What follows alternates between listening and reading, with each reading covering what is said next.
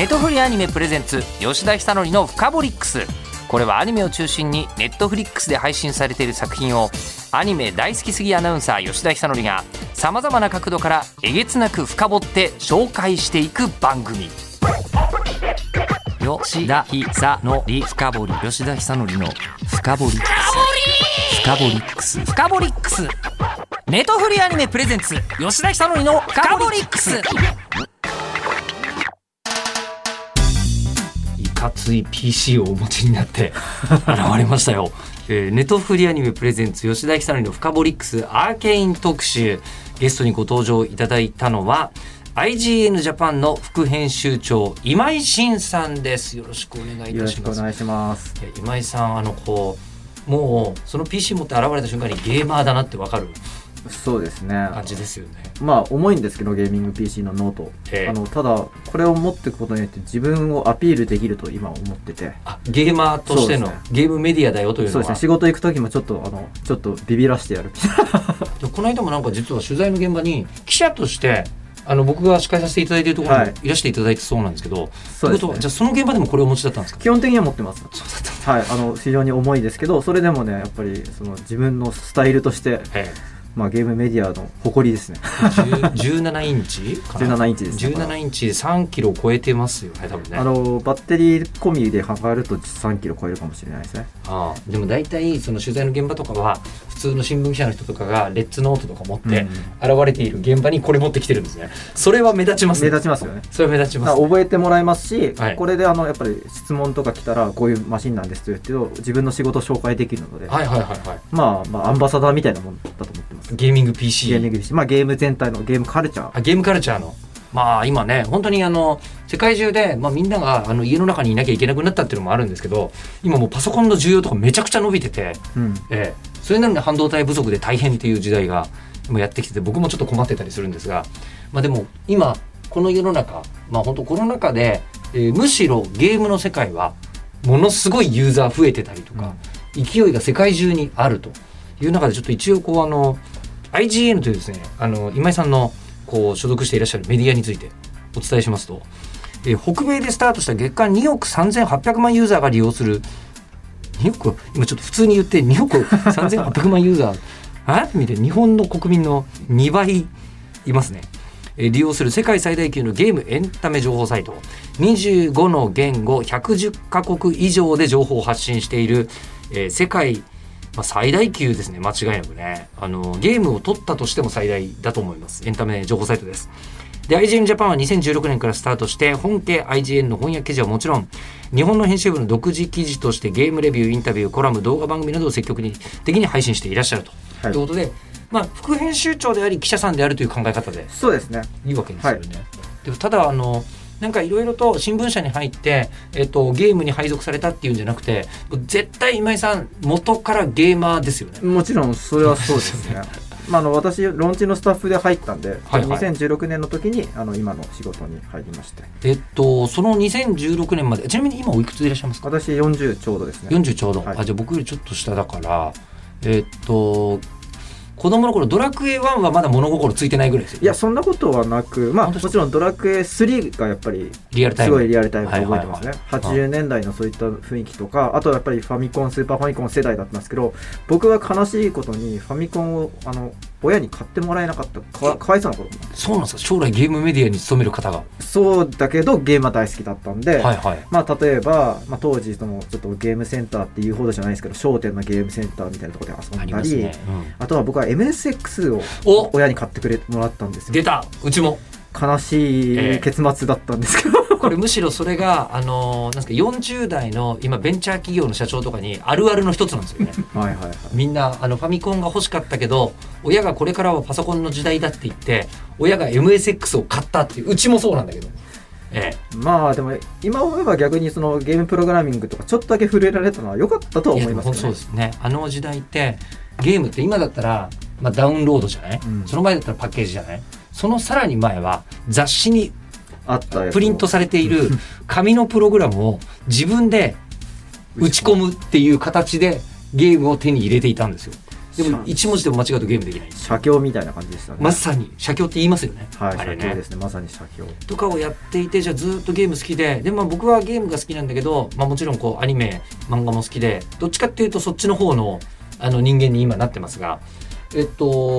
もう初めからじゃあゲームメーカーとそういうところ勤められたわけじゃないですか。そういうわけではなく、まあ、高校かぐらい中学ぐらいから結構ねサッカーとかで忙しくてあまりゲームできなかった時期もあったんですよ。ただその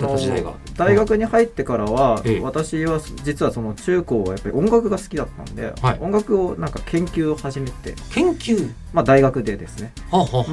別にその作るわけではなく音楽の文化的な研究として、はい、まあ、音楽の産業とか音楽の歴史とか研究した中で、はい、まあ、仕事を見つける中でどうしてもその音楽業界のゲーム業界の方がやっぱ大きかったんですよ。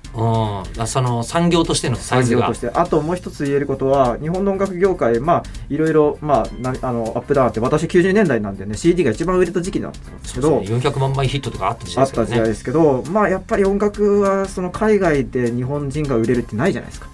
確かにあんまりないじゃん。ほとんど聞いたことのない例ですね。でもゲームってすごくて、やっぱり任天堂が海外でも人気だったり、今でもファイナルファンタジーとかモンハンとか、うん、本当に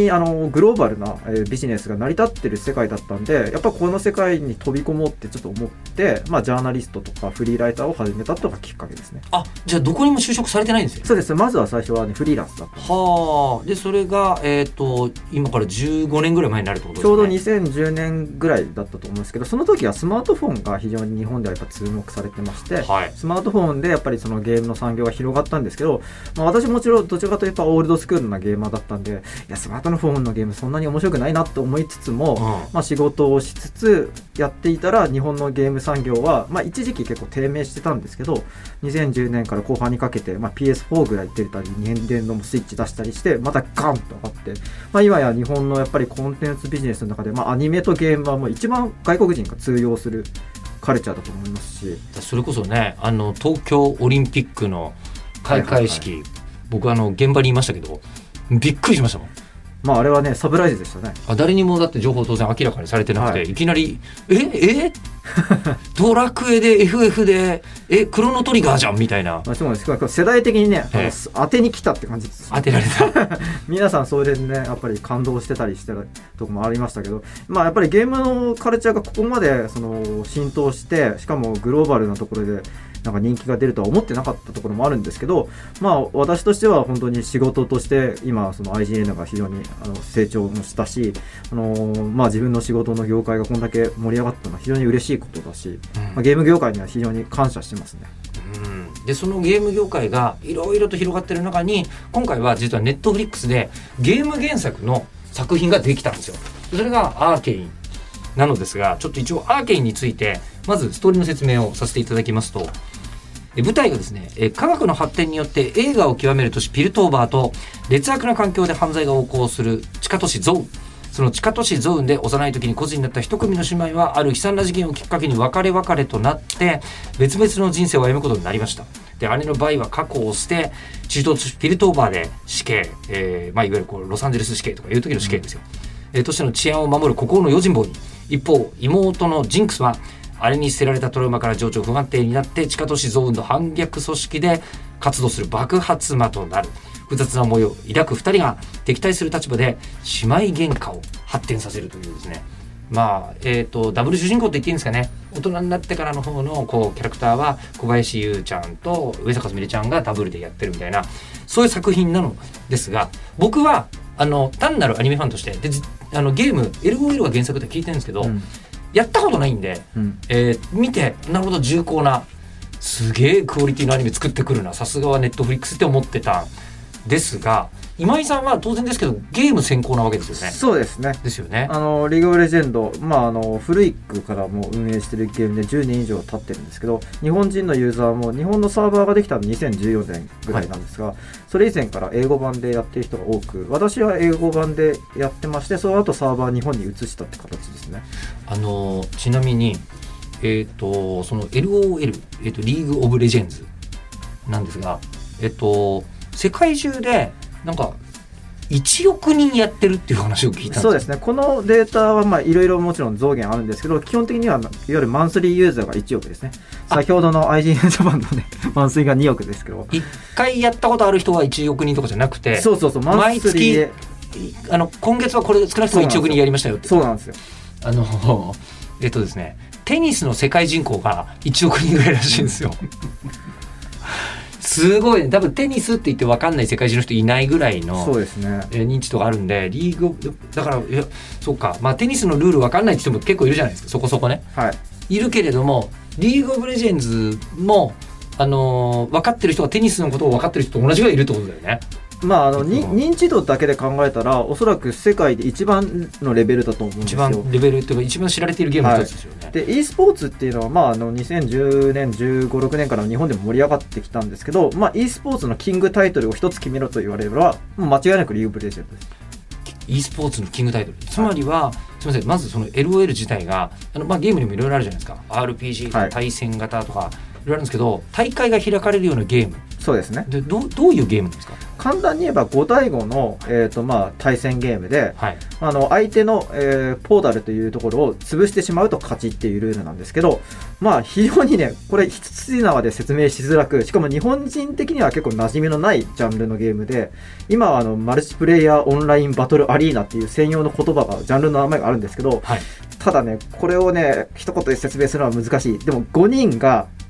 完全にチームプレイで戦うゲームで、陣取りゲーム、陣取りというか、相手の陣地を潰すゲームですね。で、もちろん個人技も非常に重要で、いわゆる必殺技みたいなスキルみたいなのがありまして、それでコンボとかもありますし、どういう風な間合いで戦うかも重要ですけど、何よりも重要なのはどういう状況でチームが一丸となって集まるか。いくつかのオブジェクトと呼ばれる敵の陣地とか重要なモンスターが出現したりするんですけど、タイミングよくそこに集まんなかったら、5対4とかいう出現するのとか5対3とか出現すると完全に負けるんで、僕の説明する中で一番好きな、結構サッカーに似てるところがあります。あ、確かにサッカーでも数的優位とか言ったりしますよね。もう圧倒的に数的優位が重要ですね、このゲームは。でもってことは、その数的優位を導くためには、こいつはここに伏せていた方がいいし、はい、こいつは伏せているかのように見えて相手を誘い込んだ方がいいしみたいな。その通りですね。そういうゲームなんですね。そうですね。5人のメンバーは自由に行動できるんですが、はい、基本的にはポジションのようなものがありまして、5つのロールって言われるんですけど、はい、はっきりとしたポジションがあるんです。なんで得意な人はもうそこのロール専用になってしまって、他のロールそんなにできないって人もいますし、サッカーで言うならフォワードみたいなことですね。そうなんです。で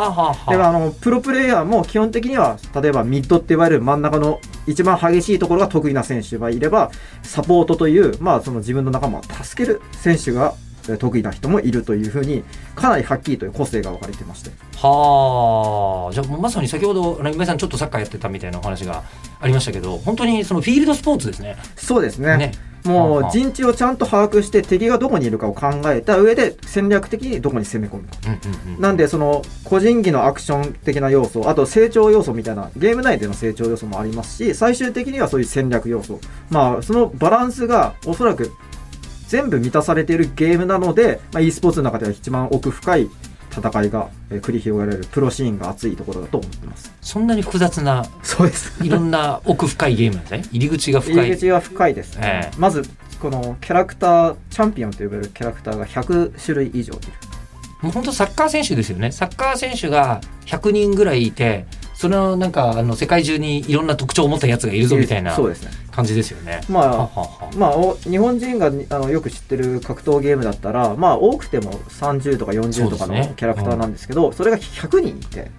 相手が100人それ使ってくるから、対策も考えなければいけないし。なるほど。相手のチームにはこんな、やたら足の速いフォワードがいるんだったら、こっちはディフェンダーこうしなきゃいけないなみたいなのが当然あるわけですね。なるほど。中にはすごい癖が強いチャンピオンがいまして、その場合はちゃんと相手のことを理解しなかったら対応できないとか、そういった意味でも本当にコンテンツがすごい量が半端なく、しかも奥深くできてるっていうのが特徴ですね。ちなみに今井さんも、プレイしているわけですよね。僕はリーグ・オブ・レジェンド自体をプレイしてたのがだいぶ前の1年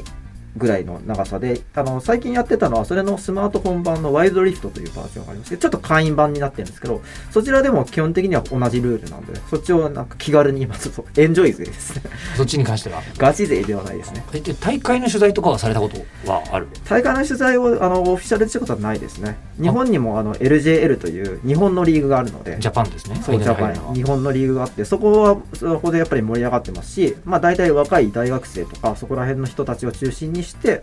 結構ファンがついてたりして、非常に日本でも盛り上がってます。やっぱりでもただちょっとやっぱりルールが難しかったり、ゲーム自体がまだまだ日本では浸透してないところがあって、まあ、やっぱりちょっと行くとすぐには分からないんですけど、やっぱり一旦ハマるとこの世界はもう抜けれないぐらいの内容を持ってますね。でそれがこうアニメ化すると、はい、いうことになったわけじゃないですか。はい、ここってゲーム側からするとどんな受け止めになるんですか？そうですね、非常に感慨深いんですが、まあ、リーグ・オブ・レジェンドを運営しても10年経つタイトルで、今までこういうはっきりとしたストーリーがあるものってあまりなかったんですよ。まあ、断片的にトレーラーとかで描かれたり、文章とかいわゆるロアと呼ばれるフレーバーテキストみたいな形での文章があったんですけど、なんで、まあ、この企画があった時、まあ、場合によっては本当に面白いのかなっていう不安感もあったし、まあ、今更じゃないのとかもありましたし、まあ、いろんなみんな期待と不安があったんですけど、まあ、蓋を開けてみたらすごいクオリティで、クオリティすごいですね。それはもうアニメ初めて見た人間でも分かります。もはやネットフリックスで一般の人が見るようになって、みんな一時期ファン的に言うと今こそ布教するタイミングだよって日本のファンは言ってましたよね。あ、これだけ LOL というものが面白いのにいまいち浸透していない日本のこの状況、ね、ここをアニメをきっかけにみんなこれるんじゃないかとこれだけ面白きゃいけんじゃないかと、まあ、とはいえ先ほど言ったとおり結構マニアックなゲーム、コアなゲームで難しいゲームなので簡単にやっぱおすすめできないと。はい、でも私にとってはもともとリーグ・オブ・レジェンドの魅力ってプレイすること、今みたいにプロシーンを観戦すること、あとゲームの世界観に浸ることもあったんです。なんでこの世界観に浸ることがすごいリッチになったっていう意味では、別にちょっとプレイしてるけど、まあ、あんまりガチじゃないっていうエンジョイしてるけどゲームの世界観が好きっていう人もっと増えてほしいと思ってたんで、それはすごいいいきっかけで、やっぱキャラクター自体が魅力的なんです。そもそも、あ、はい、そこでです、はい、僕からすると主人公バイとかジンクスとかこう出てくるじゃないですか。で出てくるキャラクターはドラマ、まあ、こういうドラマだからこういうキャラクターが出て、なるほどこれは面白いって思って見てるんですけど、ゲームを知ってる方からするともう出てくるキャラはさっき言ってた100何人選べる、はい、キャラたちなんですか？そうですね。全員がそうじゃないんですけど、オリジナルキャラもいるけど、はい、今回ピルトオーバーとゾーンっていう場所がピックアップされてたんで、このピルトオーバーとゾーンに絡むキャラクターっていうのは何人かいたんです。あ、これもともとゲームの舞台になってるんですね。はい、なってます。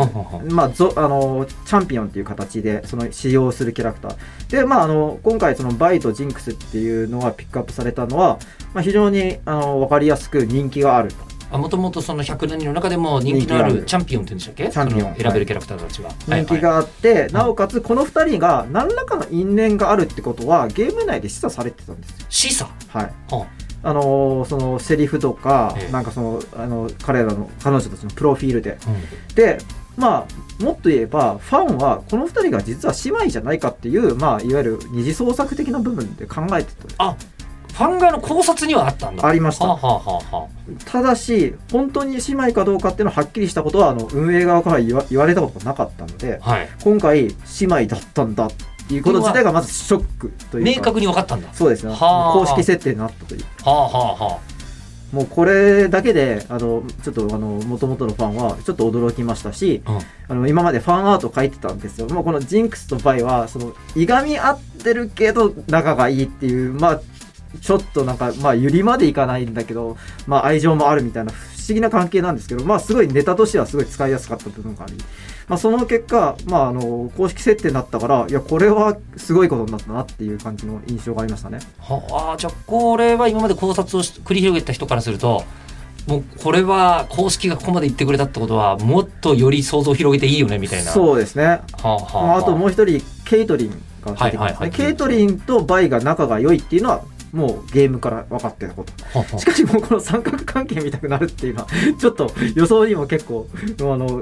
うここまで書いてくれるんだって思ってて、やっぱケイトリンとバイとジンクスっていうこの3人の関係はかなりコアの部分として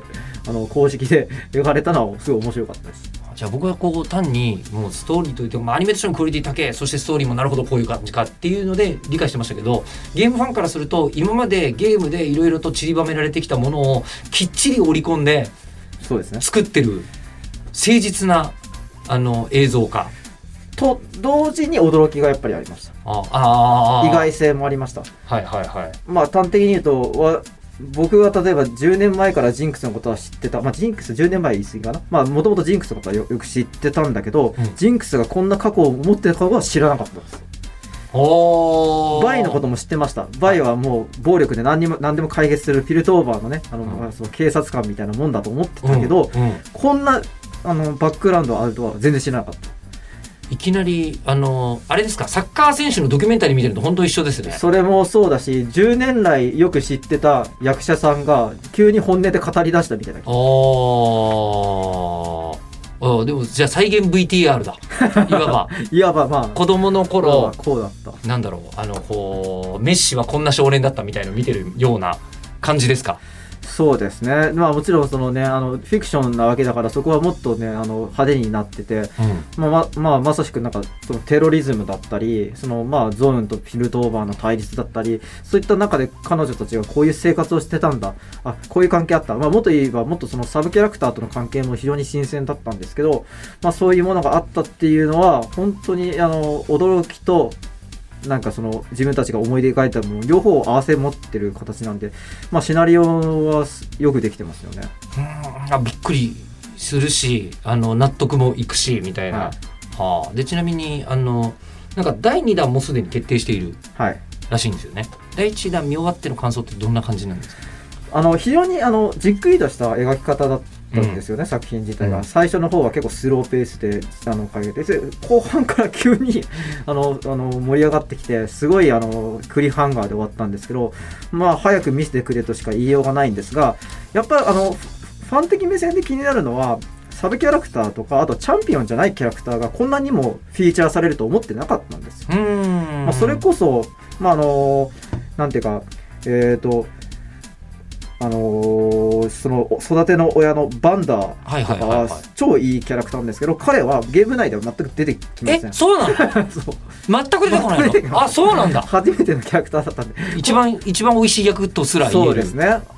彼みたいなある種町の英雄、まあ、だけどちょっと最終的に悲しいことになるっていうことは、まあ、予想外だったし、あとやっぱりジェイスとビクターっていうその友達同士の関係がどうなるかとかも非常に興味深いんですけど、ビクターに関してはファンはどうなるか大体知ってるので。あ、そうなんですね。そうです。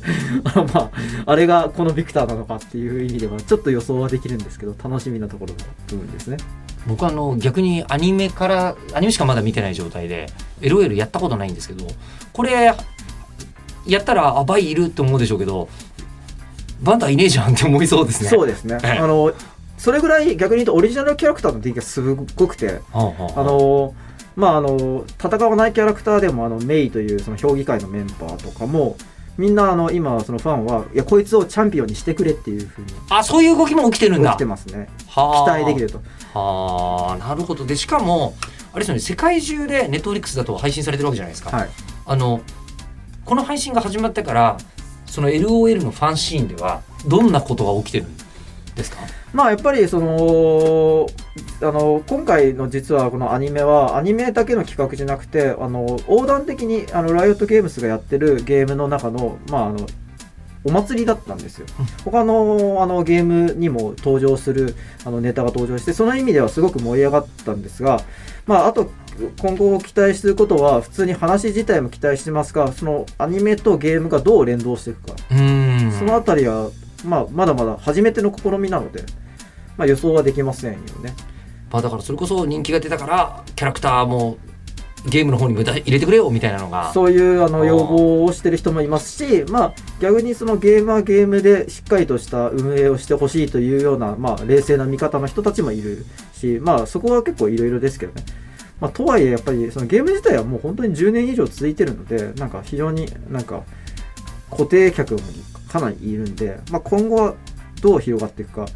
アニメ見た人がその本家 LOL をやるっていうのはちょっと難しかったらワイドリフトとかになるし、あとはスマートフォンとか、あとスイッチとか他のプラットフォームでも LOL 関連のゲームがいくつか出てるんですよ。なので受け皿は広くなってるので、まあ、一つの、まあ、ユニバースみたいな形になりつつあります。いや本当に実は、まあ、オリンピックの取材とかもしたんで、すごい如実に感じたんですけど、バスケットボールとかって 3on3 めっちゃ押してるんですよ。でなんでかっていうと、あれ 3on3 の方が人数少なくて済むし、場所もハーフコートでできるから世界中でできると。で今の時代って自分でできるスポーツじゃないとどうもあんま流行らないぞというのがスポーツの常識なんですよ。なるほど。だっていきなりうちのお父さんの趣味テニスわかるじゃないですか、はい、うちのお父さんの趣味ゴルフわかるけど、うちのお父さんの趣味やり投げってのちょっとないじゃないですかっていうのはなかなか難しいので、 3on3 とかはそういう方向にするためによりポータブルな、ゲームに、スポーツをしていかなきゃいけないと。でそういう意味では LOL は時代にめちゃくちゃフィットしてるってことですよね。まあ、LOL っていう世界観を作りながらより遊びやすいものとかいろいろ提供していくっていう感じにはなってますね。スピンオフで出してるタイトルは RPG だったり、アクションゲームだったり、もうちょっとなんていうか入りやすいものも多くなってますし、その先ほどから申し上げているそのスマートフォン版のワイルドリフトは基本的には一緒なゲームなんですけど、ゲームのプレイ時間が LOL 極端な話45分から1時間超えることあるんですよ、1試合が。1試合で、まあ、本当サッカーみたいなものなんで、でスマートフォン版は20分ぐらいで終わるので、まあとりあえずやってみたい人はそっちをお勧めしたいかなと思いますね。フットサルですよね。フットサルですね。そんな感じですね。ああ、面白い。でもキャラとか共通なんですか？キャラクターは共通です。まあもちろん使えるキャラクターは少しずつアンロックされてるんで、最初から全員使えるわけじゃないですけど、まあ性能とか基本的なコンセプトは一緒なんで、まあバイもジンクスもワイルドリフトには出てきますし、大体のアーケーンに出てきたキャラクター、人気のキャラクターが多いので、ハイマー・ディンガー教授のことを覚えてます？花江夏樹君が声やってますね。かわいいハイマー・ディンガーってチャンピオンなんですよ。あれ使えるの？あれこそサブキャラかと思ってましたですよね、そういう意外性が面白いんです。ハイマー・ディンガーは全然そのちょっとあれがどうしてああなったのか、ちょっとその後の人生がわからないんですけど、まだ語られてないですけど、まあ、どうもちょっと評議会からあぶれて落ちぶれた状況になってるんですけど、結構ねなんか癖のあるキャラクターなんですよ。これじゃあ完全に今僕アニメを見ていろんな情報が入ってますけど、これでLOL とかワイルドリフト始めるときっとおーって思うことがいっぱいあるんですね。意外なところいっぱいあると思います。いやちょっとなんか両方とも興味持ったら趣味が増えそうですね。そうですね。まあ時間がかかってしょうがないかもしれませんけど、まあまだまだアーケインの2期は時間がかかりそうなんで、その間に LOL なりその LOL の派生のゲームをやるのはいい機会だと思います。まああとはまああまりそのストーリーに今後どう関わるか、まあ、結構重要なポジションですけど、エコーとかもいいキャラクターですね。彼もチャンピオンで、彼はまだ能力をどう使っているか分かんないですけど、時間を操るキャラクターとしてゲーム内では使える。もう絶対ドラマいっぱいあるじゃないですか。そうですね。非常に面白いキャラクターだと思います。ではあとは IGN Japan さん的に、まあ、今井さん的になんか今後これ知っといてほしいなみたいなことがありましたらお伺いしたいですが。そうですね、まあ私そのゲームっていうメディアで、いろいろお仕事させてるんですけど、こういう形で非